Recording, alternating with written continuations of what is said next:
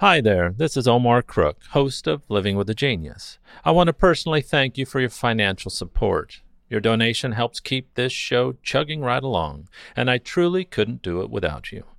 As always, thanks for listening. Be kind, do good work, and until next time.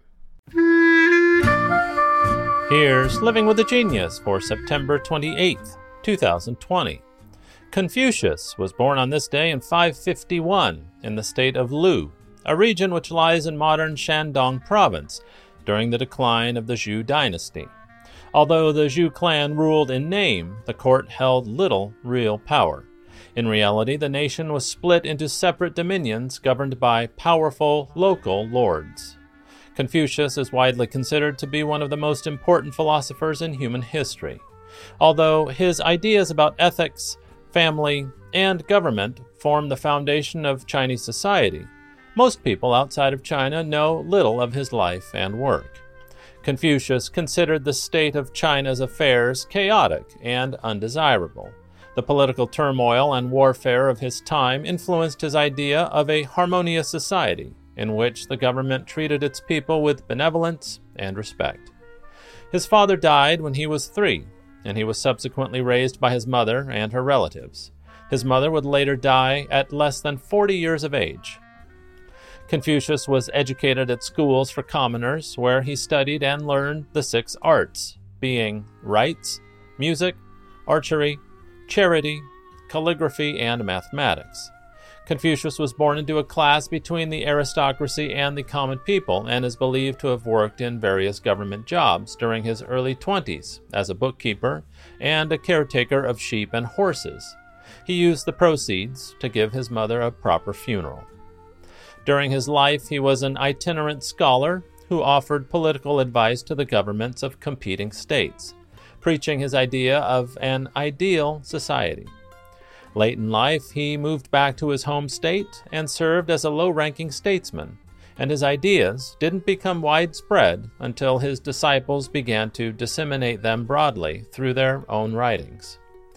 Confucius's ideas on morality, government, family, ritual propriety, and the characteristics of a gentleman of virtue were compiled and published by his followers after his death known as the Analects of Confucius.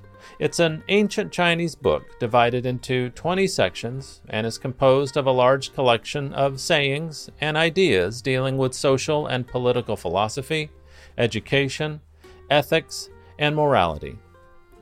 Contained in their pages are the timeless axioms for which Confucius is so well known. Quips like, The journey with a thousand miles begins with one step, the man who says he can and the man who says he cannot are both correct. And of course, the golden rule do not impose on others what you yourself do not desire. Although these sayings may all be well worn chestnuts, they are nonetheless every bit as poignant and universally true as they were 1500 years ago. However, Confucius is not without his detractors, both directly and indirectly. Academics regularly criticize his quips and axioms likened to modern day sound bites. Unlike his disciple Mencius, who is at least clearer, if less well known, has writings that communicate in paragraphs rather than the staccato and ambiguous sentences that Confucius favored. More damaging, however, is the Chinese government's co opting of Confucius by promoting highly curated portions of his philosophy which is distributed in part through hundreds of newly built Confucius institutes across the world. They have been criticized for being part of a sinister global campaign by a cash rich Communist Party to brainwash outsiders and win the Chinese government illicit influence abroad. But there is a less dramatic interpretation. The proliferation shows Beijing understands the theory of soft power projection without its overt implementation. I suppose, if you wanted to promote a deeper understanding and a more favorable attitude towards your country and its culture, why not choose Confucius to represent you?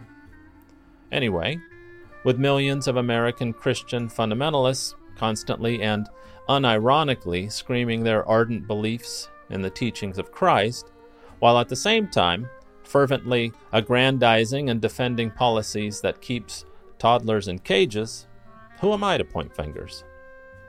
Thanks for listening. Be kind, do good work, and until next time.